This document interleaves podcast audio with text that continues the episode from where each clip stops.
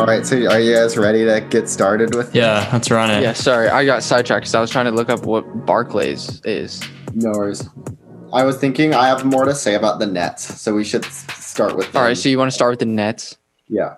All right. So for the Nets, there are a few things that I think are important to um, think about when you're sort of contextualizing the sort of off season that this team will face.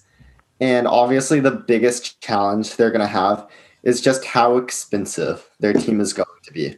Right now, they have 12 players currently on roster, and if you include Timofey Luau Cabarro and their first round pick. And just those 12 players cost $142 million. So, Yeah. just like that, they are not only in the tax, but uh, in the second level of tax payments. And so, Um, how the NBA luxury tax sort of works is it's sort of a progressive um progressive levels that you reach. So if you're 0 to 5 um, million dollars into the tax, I think you're paying 1.5 dollars on the dollar of your um, actual salary. 5 to 10 it jumps up to 1.75, 10 to 15 2.5 15 to 20 i think it's like three bucks.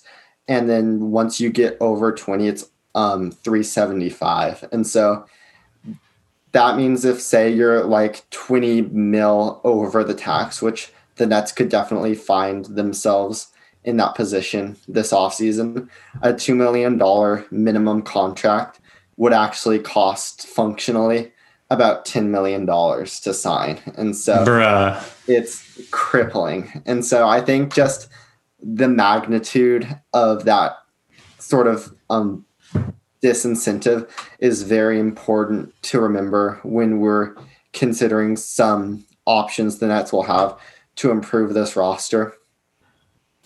Yeah. They did get a bit of good news last night when the NBA and the Players Union and the Board of Governors agreed to uh, updated terms to begin this next um, NBA season.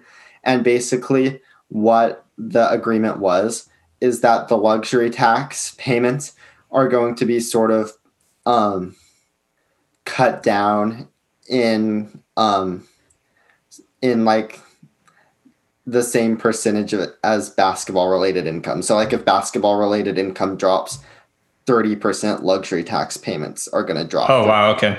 to make it proportional. So Yeah. that is definitely going to be something that helps out these crazy expensive teams like the Nets, the Warriors, the 76ers, hmm possibly the Lakers. So that was a bit of good news and that makes it a bit more palatable for the Nets to sort of keep adding on quality players. The They've last got some quality players, dude. 100%. Yeah, the Nets have so many good players. It's absolutely ridiculous. and they have ways to add even more. The last thing I kind of wanted to touch on is a little bit less basketball related, but more so to do with the Nets owner, Joe Tsai, who has seen a substantial increase to his net worth in the year 2020, which I think, like, although it kind of sounds silly and like it doesn't have a lot to do with basketball, like those are the sort of things that can affect teams' spendings. Like his company, um, Alibaba, I think it is. It's like an Oh e-commerce really? company in China. So it's like the Chinese version of like Amazon or eBay. Yeah. And their stock has just skyrocketed in 2020. And Joe Tsai has made a ton of money. So um, that could make it a little bit more palatable for this Nets ownership group to That's spend. sick, dude. Yeah. That's pretty cool. Yeah. So with Damn, that, son. where do you guys want to start? Bro, let's start with I well, I don't know. You want to start with like guys that could come in potentially? Wait, so like how much space do they have? So they have no space. In fact, Okay. they don't even have space. So like how could they improve their team though? Just by a trade? trades, they're going to have two draft picks, and they will have the mini mid level exception worth just below six dollars. A little caveat, and it's an important caveat for that, is I probably wouldn't expect them to um, pay that. I wouldn't expect them to use the mid-level exception because like we talked about earlier with the um, mechanisms of the nba luxury tax structure using a six million dollar um uh, the using the six million dollar mle will result in a luxury tax payment of over $20 million. So, are you really comfortable spending $25 million for a guy like Paul Millsap or I don't know, Derrick Jones Jr., Jae Crowder, some guy who might just marginally help your team? Are there are any players in that sort of um, quality tier worth upwards of $20 million? No. Yeah, Dude. I think so. And that's why I kind of would not be betting on the Nets to use that um, mid level. Yeah. But, but honestly, looking at their roster though, I feel like they could have pieces like they might not even have to do anything. Especially yeah, that's what I'm thinking, dude. Especially if they, they could stay healthy. Picks. Mm-hmm. Yeah, if they can stay healthy, stay, I think their bench is pretty crazy. And obviously, KD and Kyrie, but like guys like Jarrett Allen and even like Nicholas Claxton, dude, he has a lot of potential. Garrett Temple's solid. Like Parrish everyone. is an absolute baller. Two guys who I didn't even really know about are Musa and Kurucs. I don't know if that's how you say their names, but they're both like have like strong packages. Like they're good players. Like I was watching their highlights and strong stuff. And they packages. Were, they've got big, strong packages. If you know what I'm saying. But like they're good players. Like I, I feel like they could compete if they can stay healthy. Yeah, Kurucs, I think actually started on that 2019 Nets team that lost to Philadelphia in the playoffs. So those are both definitely some guys who can contribute to this edition of the Brooklyn Nets. Yeah, dude. KD is gonna win a title, especially like Kyrie Irving's a freaking savage. What was wrong with Kyrie again? I think it was a knee. Knee. Yeah. Yeah. Damn. Do you think Kevin's gonna be the same player? No. You don't think he's going to be the same player? I do. How many people have come back and just been the same player the year after they took missed? He's like missed a year and a half of basketball and he tore his Achilles. And I so think he, he'll get back to the same level though. Oh yeah, for sure. I don't even feel like he ever really relied on athleticism that much. He's just so tall with his skill set. Shoots over people. Exactly. He doesn't. He doesn't. He's not like a jumper. Wild. I'm more concerned on defense though. Like. I oh, true. He, because he was at a defensive peak before he got injured. Mm-hmm. I think I just think he's probably going to be more of a four defensively, which I think opens up a Pandora's box of issues for the Nets. But we can we can talk about that later. I think um, it's an important thing to consider when we're um, thinking about team building for the Nets this year, because obviously this is a team that's going to expect to, and for good reason, expect to compete for a championship. But we really haven't seen this team play, so yeah. that makes it really hard to sort of think about what their needs are and what sort of players they should consider adding. I really think offensively, they're probably going to be one of the best offenses. Fact. Yeah. Factual statement. Defensively is where I have a little bit more um, concern, especially in the playoffs. I think in the regular mm-hmm. season, like Jarrett Allen and DeAndre Jordan are both decently good rim protectors, and they have a lot of guys who can sort of guard their position, like Caris LeVert, Taurean Prince. Like those are both kind of league average defenders, I would say. Kevin Durant won't be getting exploited, even though I don't think he's going to be a league average defender this year. But I definitely think they will rely on their offense and probably have a on um, defense that hovers like around 18 to 22 in the league. Does that sound about right to you guys? Oh, 100%. Yeah. Yeah, I think that's fair.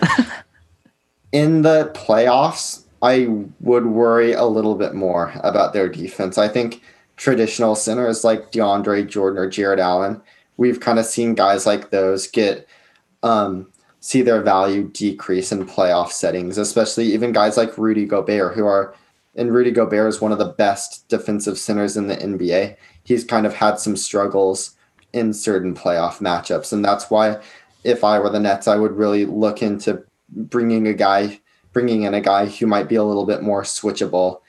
Honestly, though, I mean, he's still got a lot of room to grow. But Nicholas Claxton, He can Yeah, move his feet better than those other guys. I agree with that. Yeah, Nick Claxton is very interesting in that sort of mold of player. I don't know how I feel about relying on Nick Claxton Right. to be part of my team, but I completely agree. Like if I think it's possible that he Yeah. could fill that role. If he hits some of his potential this year, he definitely is sort of that mold of player. Yeah. We've got DeAndre Jordan, dude. Jeez. Yeah, this this team's winning the title next year, dude. If they stay Not the- healthy, it's not the same DeAndre Jordan though. no, I'm just saying though. I think this team's gonna take the chip next year, dude. Just looking at, at their freaking roster, if they can all stay healthy, I mean, shoot, I don't know. One thing that top concerns them. me is the fact that Miami's in the East and the way they play defense. and offense, Yeah, exactly. dude. I don't know. I feel Joe Harris is he's good. And they got Taurean Prince. Oh, and I I know who that uh Luwawu-Cabarrot is. Was he he was on the 76ers, huh? Wasn't he for a little bit? Maybe. Uh, let me look it up. I don't. I don't remember. know. I just remember him from somewhere. He's good. Um He was good on the Nets last year. yeah. And obviously Caris LeVert is like one of my favorite players in the NBA. oh, this Cabarrot guy. Yeah, he's actually nice. Yeah, he was. He wasn't on the Sixers. I don't. Nah. think. Are you sure? yeah. He was on the Cavs, it looks like. and the I swear to God he was on Philadelphia. I don't think so, Yeah, but like- this guy's actually nice. Yeah, I agree. I think he's gonna definitely be an um, not an important, but I think he will be like a quality like eighth man on this. Yeah, that's the thing. Is like their bench is all like capable, Yeah. but And- definitely defense could be problematic. Yeah, he was on the. Sixers in 16 and 17. What I do think in terms of defense is I this, I know I've said this for a couple teams, but I do think that this Brooklyn Nets team could be a prime candidate for a team we see play some zone this year. Yeah, that's facts. Especially well- KD injury. Yeah, while their players like KD, Jarrett Allen, DeAndre Jordan may not be like the most mobile, versatile defenders in the world, what they do have is a lot of length. And Mhm. teams with good length can usually run a pretty good zone defense. So, especially in the playoffs, I would not be surprised at all to see the Nets turn in that direction and have it be more effective than a traditional defense would be. yeah. Jarrett Allen's a silly looking guy. So, Kellen, you touched on a guy earlier who I kind of wanted to spend some time talking about, and that's Joe Harris, who's hitting Yeah. free agency this year, 28 years old. Um, so theoretically, if the Nets re-signed him, he would be the 13th guy on their roster. He has a cap hold of 14 and a half million dollars, which I actually think is pretty accurate for him. Like I that's about the offer I would see him getting in free agency. That would increase the Nets um total salary to around 157 million dollars which would be well over the final level of luxury tax payments. So joe harris like joe joe Tsai is going to have to call all of his financial advisors before he gets out his checkbook for joe harris. But i do think that joe harris is a guy who the nets seriously need to bring back yeah, I agree. Dude, looking at the freaking Nets roster, it's one of the better rosters head to toe, I think. Yeah. And one thing I talk about quite a bit for both trades and re signing free agents is internal versus external leverage. And for free agents, external leverage is like offers from another team. So, like, say Joe Harris could say, like, I got offered $12 million from the Hawks, so you guys need to match that or I'm leaving. That would be an example of external leverage. Internal leverage basically means that if Joe Harris leaves this free agency, the Nets have zero ways of replacing him. So the Nets basically need to bend to the demands of Joe Harris, or else they lose a guy who's going to be a core piece of what they consider a championship team. Kid, So the, all- the- uh, sorry. Although there's not a lot of cap space to go around this offseason, I do think that Joe Harris is working with a significant amount of leverage in his negotiation with the Nets. So I wouldn't be surprised to see him get around 14 million a year over two or three years. Similar, similarly, last offseason, we saw JJ Redick sign a two-year, $27 million deal. And we saw Danny Green sign a two-year, $30 million deal. And I definitely think that Joe Harris's agent can bring those two contracts up in his negotiation with the Brooklyn Nets as sort of analogs to the type of money that Joe Harris should be expecting. Yeah, dude. The Hawks could actually probably use him, huh? Yeah, I think so. Did Did you mention him to go to the Hawks last time? I I'm sure I probably did. I think Joe Harris is a good fit on pretty much any team in the NBA because Yeah. he's an elite shooter and spacing the floor is probably one of the biggest value adds in the modern NBA. And he also tries on defense and is strong with good positional size. So Yeah, he's a solid defender. yeah, he can fit on pretty much any of the 30 NBA teams. It's freaking sick. Yeah. So they're gonna have some issues though in the future, like keeping everybody together. Though, you know what I mean? Like you've already Right. already touched on that, obviously.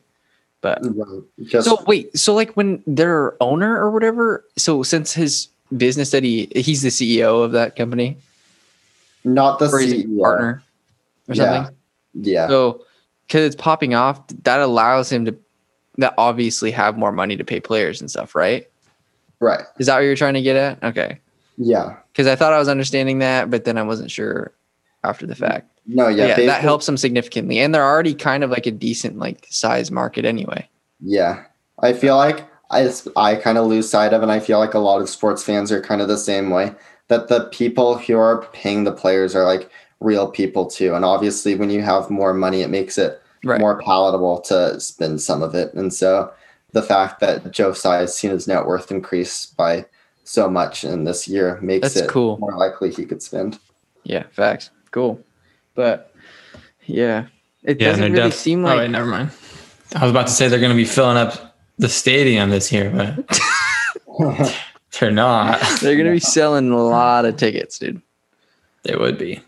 They got Michael Beasley, So bef- fastest foul out in the league. Before we move on from the Nets, I had a couple trade scenarios I wanted to run by you guys because for the longest time we've heard from various um, various personalities, Kyrie Irving, that the Nets need to add a third star, and so I definitely think it's going to be a team that's very aggressive on the uh, trade market this offseason. Yeah. And we touched on it in the Pelicans interview where we brought up Jrue Holiday as a Mhm. potential fit. And I actually think Jrue Holiday is probably the single best, like realistic option for this Nets team to trade for. Yeah. I, I agree. He's because he's super he's a super reliable player, I feel like. Yeah, and the Like you know what you're gonna get. Like more so than like Kyrie even. Like Kyrie at his best is absolutely amazing, but he's had some pretty low lows, like with time with the Celtics sometimes and injuries and things. Like Jrue Holiday is like pretty solid and you know what you're gonna get and what he is is gonna help the team a lot. absolutely. And it's almost Actual. and it's to the point where we can count on Kyrie Irving to miss ballpark 20 games a year. So it definitely Yeah. helps to have that secondary ball handler.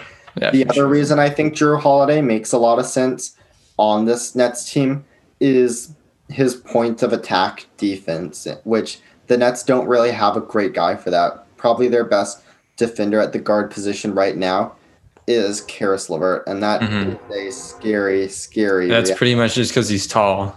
yeah, f- for real. So I definitely think Jrue Holiday would be such a huge value add for them. Especially like in the end of a championship run. Like you gotta have a guy who can clamp down and lock up Damian Lillard in the finals. You feel me? Oh yeah. Oh yeah. So um may I don't think we're gonna be seeing a repeat of 2018 though. I think that's it was a long time ago. I think the big kahuna that people have been talking about is Bradley Beal. I actually like Jrue Holiday a lot better for this Nets team. Yeah. Um, Bradley Beal isn't, or he's not. A, he's not an outstanding defender, is he? No, Okay. far from it. Okay, that's what I thought. I wasn't sure though. I didn't want to Yeah, that that's kind of just like it would just be more offense without defense. Like Bradley Bradley is a fantastic player, but like he'd yeah, he would fit better on a team like the Heat or something like that. And we already talked about how um, the Nets have the potential to have one of, if not the best offense in the NBA. Right. And that's due to their on ball dynamism and creativity. When you look at players like Kyrie Irving, Caris Levert, Spencer Dinwiddie, Kevin Durant. And I think at a certain point, when you keep adding in those on ball scorer type players, it does present diminishing returns. And I think we would see that with Bradley Beal. yeah. Bradley Yeah. Beal, did he get? S- Was he another All Star snub? He was an all star snub. Yep. Yeah. Dang. All NBA snub too. I had him on my all NBA second team and he didn't he didn't make us I don't think he made the all NBA teams, if I remember No, correctly. he didn't. Why can't Caris Levert be the uh, Nets guy, like backup? Why do they have to get? Do you say Jrue? Jrue Holiday. Oh, I just think Jrue Holiday Well, obviously he's better, but I mean, and his Probably skills cheaper. Yeah, Caris. Levert, Levert's cheaper. Um he's- Jrue Holiday's skill set is just more valuable to this Nets team because point of attack defense is such a hole for them at the moment. Yeah. I think some people have said they feel like Levert can be their third player, but other people disagree. And he can be. He don't get me wrong, if Caris Levert Yeah. the third best player on your team. That's by no means a bad thing. I just think, given the net resources and their aspirations and the strength and weaknesses of their specific team, I think they could do a little better than Caris Levert. Yeah, for sure. The Yeah, third trade target I wanted to talk about is a bit of a smaller fish, and he's someone who I think I've brought up in connection to the Brooklyn Nets before, and that's just Thaddeus Young, just a Taurean Prince for Thaddeus Young, straight up swap. I think Thaddeus Young could be that sort of um, combo big guy that can guard fours next to a Jarrett Allen or a DeAndre Jordan, and then maybe at the end of games switch to five and kind of do a better job. Like last year, one of the biggest weaknesses the Nets had is how badly they struggled against floor spacing fives like Bam Adebayo or Daniel Theis. Well, not so much Daniel Theis, but Bam Adebayo and Brook Lopez. I definitely think that Thaddeus Young could um, do a better job against those sorts of players and is a bit more qualified to guard them than, say, a DeAndre Jordan. Yeah. Yeah, for sure. The last guy I brought up kind of checks the, all the similar boxes of Thaddeus Young while providing that third star too. And by no means have I heard any rumors connecting the Nets to this player. This is just merely me me speculating and sort of almost wishful thinking from what I'd want to see. I think this is going to catch you guys off guard, but I think a very interesting player for the Nets to look at would be LaMarcus Aldridge. really, Wow. maybe, yeah. He's so slow. He is, but I think if you're playing him at center, I think that becomes less of an issue. And I think his recent renaissance that has allowed him to shoot three pointers would be That's Uh, true. would be an asset for the Brooklyn Nets. Yeah. I do think that the I I think he can guard most of the power forwards in the NBA. Yeah. I just yeah.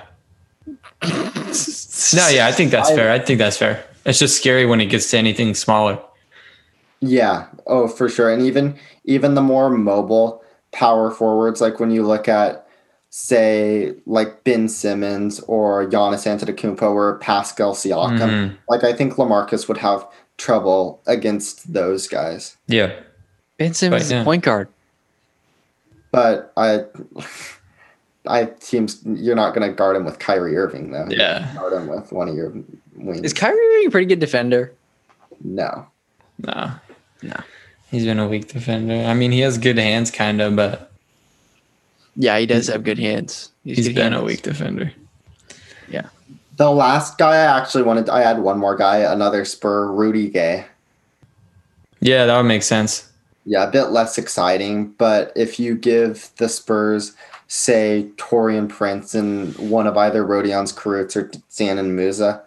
I think They're low like the same player, like Loki, like very similar. which I think it was the Maruks, what's his name, Marukas or whatever. It seemed like he, Rodion's it seemed Yeah. like he had a little more of a shot than the Musa Yeah. guy. But Yeah, I agree. I agree. And the Musa's guy's a little bit more athletic, I think. Got a little more yeah, he had the floater. That was nice. Yeah. Yeah. So that's about it for the Nets. Do either of you guys have any finishing thoughts before we hit their crosstown rivals? Oh, I they're gonna be an issue, dude. I do. That's I all got. I had my eyebrows plucked today. Plucked? Did you have a girl do it? Yes, sir. Yeah, those look great. Def- I, They look I fantastic. noticed the difference, but I couldn't put my finger on it at first. but uh, okay, let's talk about these Knicks. The you do yourself, or did Hannah do it? Hannah did. I'm not doing that myself. Why? I hate it, dude. I hate it. What are you talking Hurts about? so You- bad. But you had it done to you regardless. Yeah, but no, but I mean, like, if yeah, yeah, I don't know. Did she put Nah, like a warm towel on your forehead to exfoliate your pores or whatever, so No. the the hair comes out easier? that sounds lit though. Yeah, I just do it. No, I can't do it. You just gotta do it, dude. Mm-hmm. Jonah, do you have to do anything with your eyebrows? no, I probably should though. They're a little bit bushy. No, looking, they look, looking they look- fire, dude. Yours look fire. No, I'm talking about like, does it grow in the middle? No. Really? No. So lucky, dude. That's sick. Yeah, bro. I didn't do anything to my eyebrows until this year. And mine were crazy, bro. Like out of hand, bro, out of pocket. Huh. and then one day I was like, yo, what the f-? Yeah. Okay. It'll be fantastic if somebody just fixed uh, AD's brow like overnight. Like, what if LeBron did that? it would be like a Samson situation, I feel Who like. wins in a fight? AD or LeBron? LeBron. Yeah. Facts. Yes, sir. Okay, so the Knicks, I feel like, are basically like a pit stop in the NBA as of right now. Like if you go to the Knicks, if you go to the Knicks, it's either because you you yeah to get You money got drafted, or no you- one else wants you, or it's because you're like okay, I need to like just practice playing NBA basketball against other teams. Like you don't go to the Knicks to like try to. There's nothing happening there. yeah, I got to play like 80 scrimmages this year. Or The I guess if you're Taj Gibson, you just go there so you can stay in the NBA. Yeah, the Knicks are at sort of a interesting crossroads of um just an interesting situation right now where they do have the desire to compete after like such a long playoffs drought. This is a team that's ready to kind of ramp it up and try to go after a playoff spot without having the talent or the equity to sort of put it in place a team that could achieve those goals for them. so and what that leads to is a lot of desperation. So it's going to be interesting to see how that desperation plays out for the Knicks this offseason. Yeah. Being connected to um, all sorts of wonderful players like Russell Westbrook, Chris Paul, DeMar DeRozan. It's just, um, it's Dude, how gonna- much money would they give Russell? Well, he's not a free agent. He's on the Rockets, so they just pay him his normal salary. Oh, got it. Um, also, like, if he left, what the Rockets are kind of like kind of screwed. well, the, the, he he can't leave. The Rockets would have to trade him, but No, I'm just saying, like, if they were to trade, what would they get in return? Well, that is a very interesting. I mean, maybe Yeah. RJ. Can you can you trade RJ Barrett? I wouldn't imagine. I view. I actually view Russell West. I Westbrook as a negative value contract. Meaning, if it were up to me, I think the Rockets should be giving the Knicks um, assets to take on Westbrook's contract somehow. I have a feeling that these two organizations would disagree with me. I mean, we saw it last summer where the uh, Thunder traded Russell Westbrook to the Rockets for Chris Paul and two first round picks. And now I think we could see a similar situation where, That's a Yeah. lot, though. Two first rounders. yeah, but that was last year where, and after this clunker of a season, Westbrook just had, I've got to imagine his value has depreciated Plummeted. somewhat. Yeah, so I would ha- I would have to imagine that the Rockets are not getting anything close to RJ Barrett as a return in the um, in a Russell Westbrook deal. They'd be lucky just to get expiring salary, to be honest. And that and I wouldn't even advocate for the Rockets doing that because I kind of think like as long as you have James Harden on your team without delving too far into the Rocket situation, as long as you have James Harden on your team, you've got a very high floor in terms of regular season wins. hmm And at that point it doesn't really make sense. Facts, dude. I forgot James Harden was there. Did that Yeah, that point they'll it be doesn't- fine. It does it well they they won't be, but it doesn't make sense to trade your second best player while James Harden is still You just your- said they, they have a high floor. Like regular season. how valuable is that to you? Mm, I mean, I guess getting into the playoffs it can be valuable depending on I've- cheating. I just had an epiphany about Russell Westbrook. The thing is, he won MVP because, okay, he doesn't work on any team. The only reason he was able to win an MVP besides stat chasing in Oklahoma City was because he was on that team for so long. The team had to build itself around him. You can't put him on any team. He does. He doesn't. He doesn't fit on a team. You know what I mean? I agree. That's something I've talked about on this podcast before is that when people rank point guards and debate the value of oh. these guys, I think something that doesn't come up enough is how Russell Westbrook isn't compatible with very many um um NBA schemes. Okay. Another sidetrack about Russell Westbrook epiphany I had.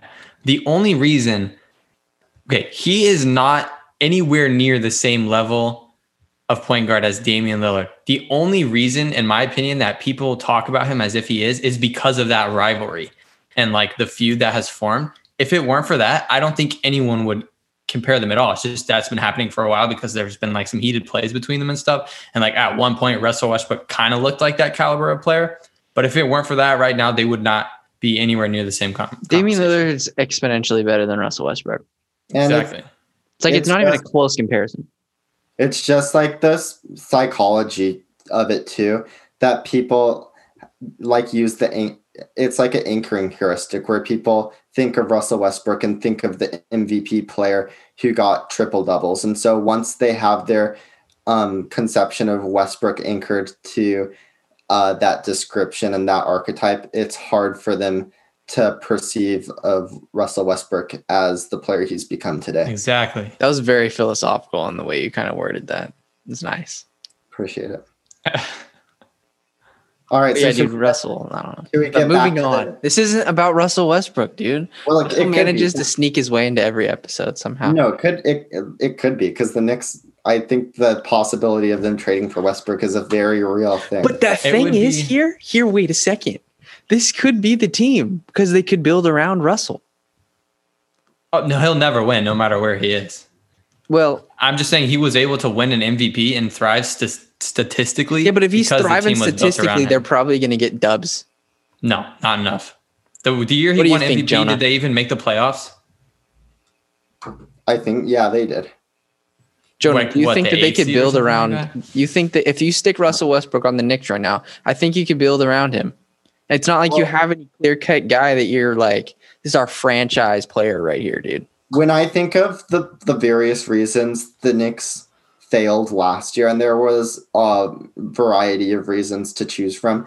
The most prominent and foremost of those reasons was the combination of too much playmaking and too little shooting.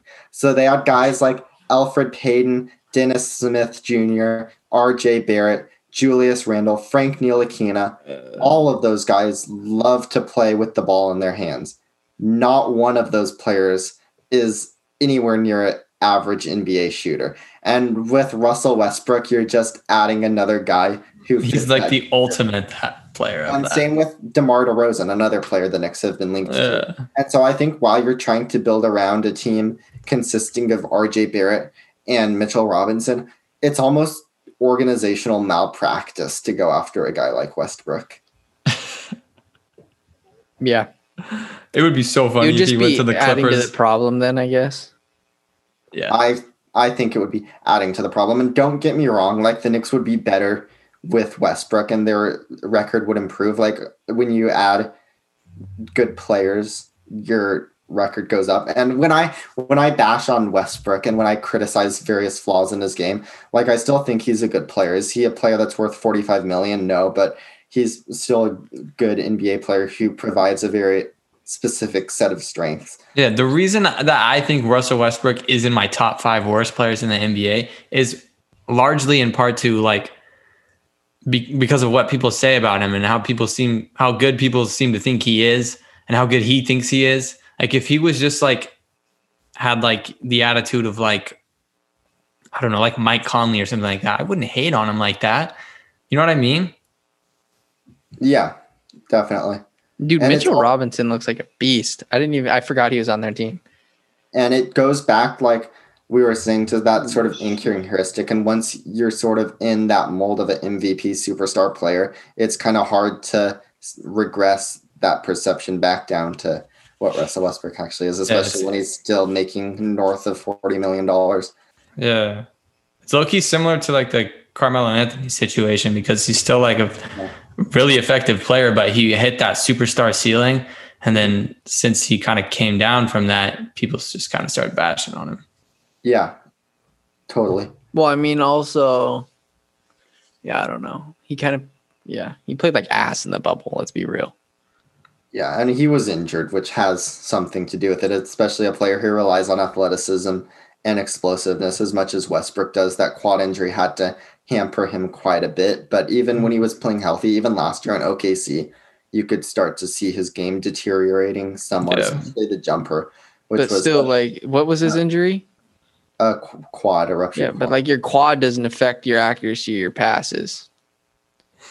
Well, if you're fatigued because of the nagging, injury. yeah, it probably just sets everything off. A I'm just bit. kidding.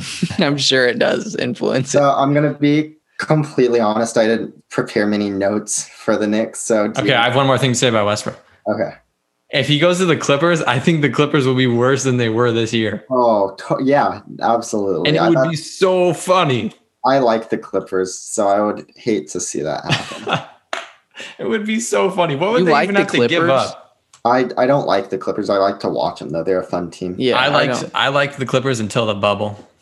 Yeah, I mean Kawhi is one of my favorite. Kawhi is probably my favorite non-Damian Lillard superstar. Yeah, he's one of my favorites. As soon as they started clowning Damian, I got mad at them.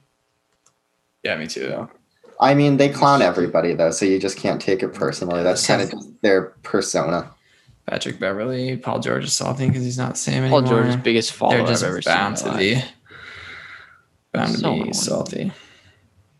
Which doesn't really fit with Kawhi. Doesn't really make that much sense if you think about it. What?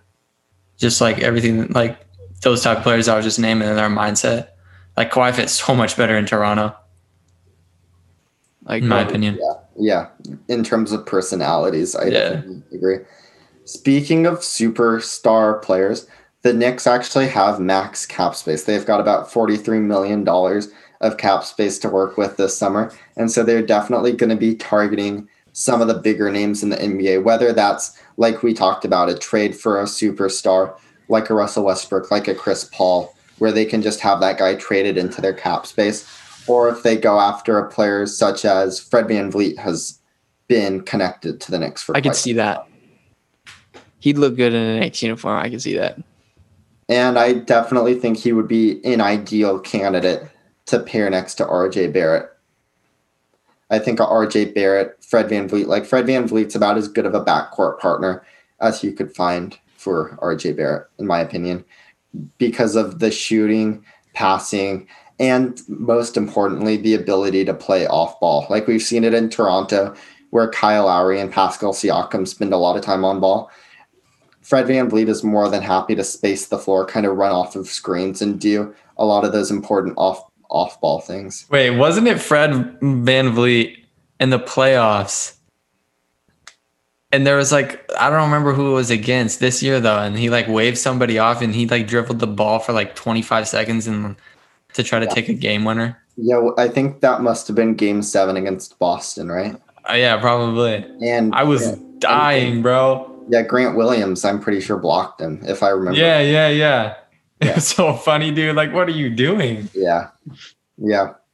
I remember when Fred Van VanVleet, every time the Warriors got a big shot, in the finals. Little man would just run, take the deepest three possibly could, and it was just wet. So dumb.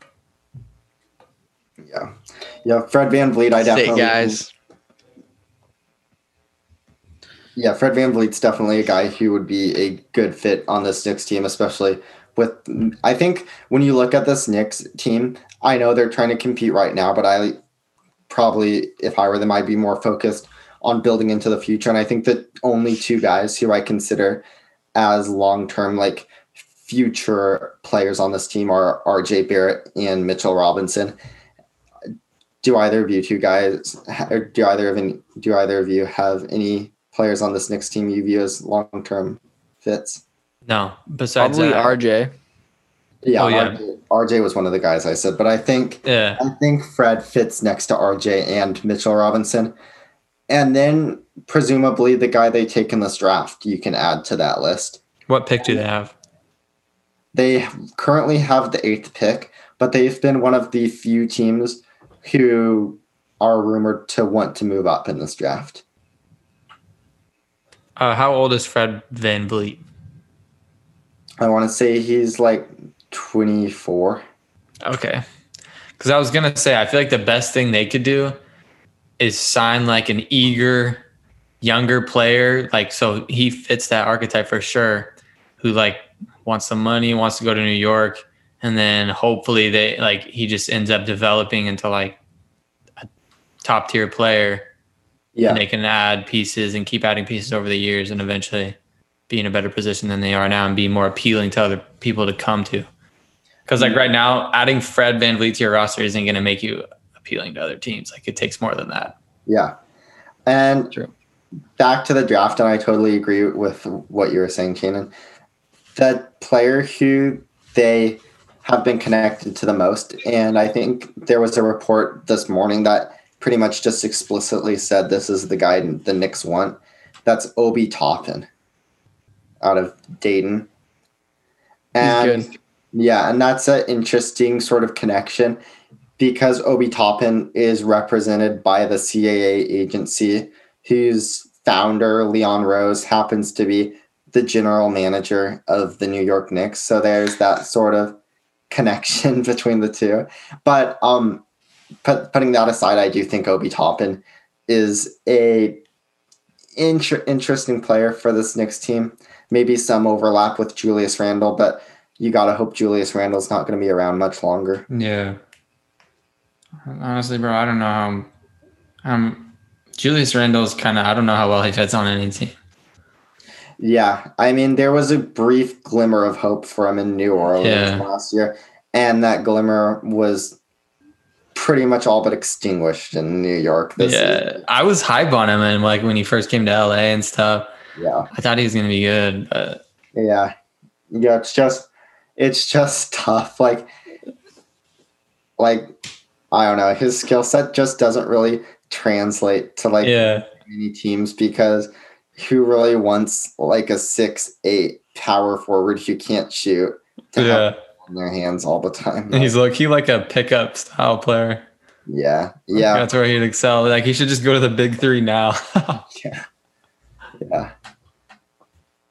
Yeah, where'd they Sorry, I haven't come up with very many talking points for this team. It's just kind of such a mess. And yeah, like when you look at the Knicks as a team who wants to sort of compete this year, there's just not a whole lot of options for them to sort of fulfill that goal. Yeah. They had just had to figure out a way to make make it a more appealing destination, which shouldn't be that hard. It's New York. Yeah. Play MSG. Like As long I- as as long as Jim Dolan's around, I think it's going to be pretty hard for the Knicks Yeah. to achieve that status as um, glamour. especially KD and Kyrie kind of ruined it too. Yeah. Because if you're gonna go to New York, you want to go to Brooklyn now. Yeah. How about we just go around and just name like what our top priority would be if we were running the Knicks this offseason? Okay. Get Russell Westbrook. Um. Honestly, sign Fred VanVleet. Yeah, I agree with Shannon. I think Fred VanVleet would be an amazing fit on this team because that sort of feeds in as a specific part of what my bigger overarching goal would be is just build the next good Knicks team Exactly. around RJ Barrett and Mitchell Robinson. And Fred VanVleet is definitely a guy who I think would be an ideal fit with both of those players. So signing Fred VanVleet, I think would be a very, very much a worthwhile endeavor for the Knicks. And they certainly have the cap space to throw him an offer rivaling any other team in the NBA. So Yeah. Yes, sir. yeah, that's The about Knicks are screwed. that's about all I can think of for the Knicks this year. They have some guys, they have a lot of guys with player options. Do you guys just sort of want to do quick fire, pick up the player option, yes or no? If I know the player. Yeah. All right, Taj Gibson on the books for about nine and a half million dollars. Is that I mean, what else do they have? Yes. You'd pick you'd pick up Taj for nine. I don't know. What else are they gonna do? I sign Fred VanVleet. I mean, they have. But- I mean, yeah, and they still have plenty of money left. Uh. I don't know if I can get behind. Like here, you could, here's something. no, yeah, you're right. There's no way you can pay Taj Gibson nine and a half million dollars right now. Yeah, because I thought of a good alternative. You could cut Taj Gibson and then sign him for five million dollars. if that dude, he's he's worth like I don't even know. yeah, I think nine nine. I I like Taj Gibson. I don't think his NBA career is over by any means, but I think nine and a half is a little Yeah, bit rich for my. The next one is Wayne Ellington, eight million dollars. Um, I don't know. How do you feel about that? I actually like Wayne Ellington as a player. Yeah, I think his shooting is a very interesting skill, especially on a team like the Knicks. I just Yeah. think the opportunity cost of having eight million, of having an eight million dollar bite taken in to your uh, cap space Apple, I think that is just a little bit too much. I'd just rather have, I'd rather have the cap space. I'd rather have that's the fair. flex- I'd rather have the flexibility. And if you want, you could even re-sign Wayne Ellington. So I He's just been kind of like hit and miss, hasn't he? Yeah, a bit of a streaky player. He, he actually had a solid season in New York. He was one of the very few players who could actually make a three pointer. So, Yeah, he's got a nice shot. yeah. The next one is Elfrid Payton for $8 million. Alfred paid for eight million dollars. I mean, what does he really bring to the team that RJ Barrett doesn't? Yeah, and that's a good point. Like, I think he's one of the better, well, not one of the better, but on this Knicks team, he's a good point of attack defender. He, he can definitely defend most of the point guards in, in the NBA, and that's definitely something RJ Barrett can't do. If you're signing Fred VanVleet, that skill becomes a little bit less valuable. I actually think this is probably one that I would pick up $8 million. Really? Yeah, I think. I, uh, maybe I wouldn't. I, I'd be on the fence for sure. Of the- Yeah. Of the three we talked about, I think this one would make the most sense if they were to pick one up. Yeah, that's fair. I actually think a lot of maybe not a lot of, but I think there's teams who could benefit from Payton and like in a second unit just to like have that kind Yeah. of playmaker out there. I agree for sure.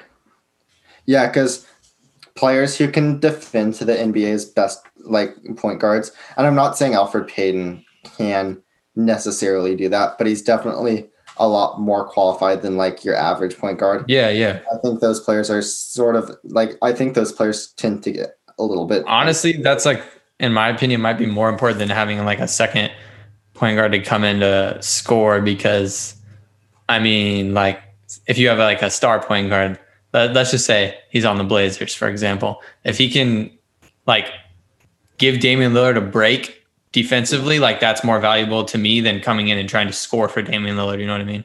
Yeah, absolutely. Especially when you consider you can get scoring from any position, but Right. you can't really get point guard defense from. Yeah, yeah, yeah. And so, uh, the Mitchell Robinson for one and a half million dollars, that's a no brainer. Mitchell Robinson is Yeah. obviously a guy who they bring back.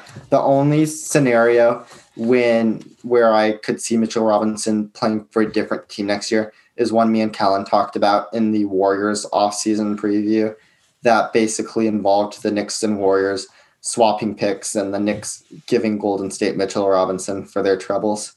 But I think that's kind of unlikely. Yeah, that would be nice for the Warriors though. Yeah, especially considering the reports that have been coming out this week about LaMelo Ball being not a shoe in, but being the overwhelming favorite for first overall pick. That's the guy in the top three who I think. Oh, really? I thought I saw that. Wait, who who has the first pick? Minnesota. Minnesota. I thought I saw they were going to take Wiseman. They're not. They're not going to take Wiseman. I swear I saw that.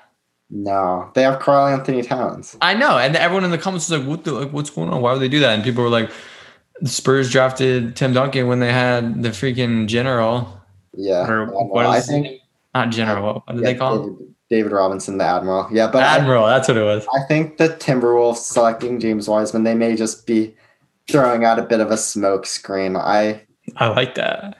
yeah, I I, I would be very surprised. I Yeah, me I too, for sure. um I think there is a scenario where James Wiseman gets picked first overall, and that scenario involves the Charlotte Hornets trading Miles Bridges along with probably a little bit of future draft capital to move up to number one and take James Wiseman, which wouldn't shock me. Like the Hornets are reportedly very, very interested in what Wiseman brings to the table. But if the Timberwolves stay at one, I I think the pick is ball. That's what I would. That's what I would think too. Yeah. But I just saw that. And people like to complain about like the overlap with D'Angelo Russell, but I Honestly, I don't think there's any overlap. If you look Yeah. at besides positional, like the type Yeah. of player, there's Yeah, there's not too much skill overlap. Obviously, there are two guys who like to play with the ball in their hands, but we've seen time and time again that not only is it acceptable to have two good ball handlers in your lead unit, it's actually kind of like a good thing. Like a lot of successful teams over the past few years have had multiple ball dominant players in their lineup. So I definitely I wouldn't be worried about that whatsoever. And regardless, like it's a bit of a moot point because I don't think D'Angelo Russell is at the point where he's good enough that you worry about like, oh, does the number one overall pick yeah, facts, dude. D'Angelo Russell? Facts. Yeah. So yeah. Oh, dude, because you know what, a LaMelo Towns connection could be crazy. Yeah, yeah, one hundred percent. And then you've got D'Angelo Russell on the side. It's sort of like there's Zach LaVine, there's CJ McCollum. They're just like Yeah, it's so I facts, dude. here. Yeah, yeah, bro. I don't. I don't see D'Angelo. I actually really like D'Angelo, but I don't really see him like leading a team. You feel me? Yeah, definitely not. A, I don't see him leading the like a conference finals team, which I think the Timberwolves have some lofty goals, and so Yeah. yeah, I, I wouldn't worry about that fit at all. The last player option that the Knicks are going to be facing is Reggie Bullock for four point two mil. Um. Damn, four point two mil. Uh. I'd pick it up. Yeah, he's he's got he's a shooter, isn't he? Yeah, yeah, he Yeah. is. He's when he's got it rolling too. He's got a very underrated floater game. I think like Yeah. like he can attack the closeouts like two dribbles and Yeah. that ten to twelve feet. Like he's very sneakily. They got to keep that that Yeah. shooter hand. You can't give Yeah. that up if you're in New York. Yeah, and for four point two, I actually I I think four million is actually a very very good price for Richie Yeah. Bullock. So that one is probably a no brainer for me. Yeah. Yeah, so I, that's about all I have for the Knicks. Do either of you guys have anything you want to say before we wrap it up? No, there's only one good team and one bad team. Yeah, so it like uh, it's come to my attention now that we have the full schedule for this NBA offseason that we will not be able to get through all 30 teams as I had previously hoped. So if anybody listening to this podcast has a suggestion for a team they'd like to hear before we wrap up our offseason previews, just text one of us and we'll be sure to get it done. Who who who haven't we talked about? Uh, there the are a whole majority. Of, yeah. We talk about the Blazers, Warriors, Pistons, Hawks.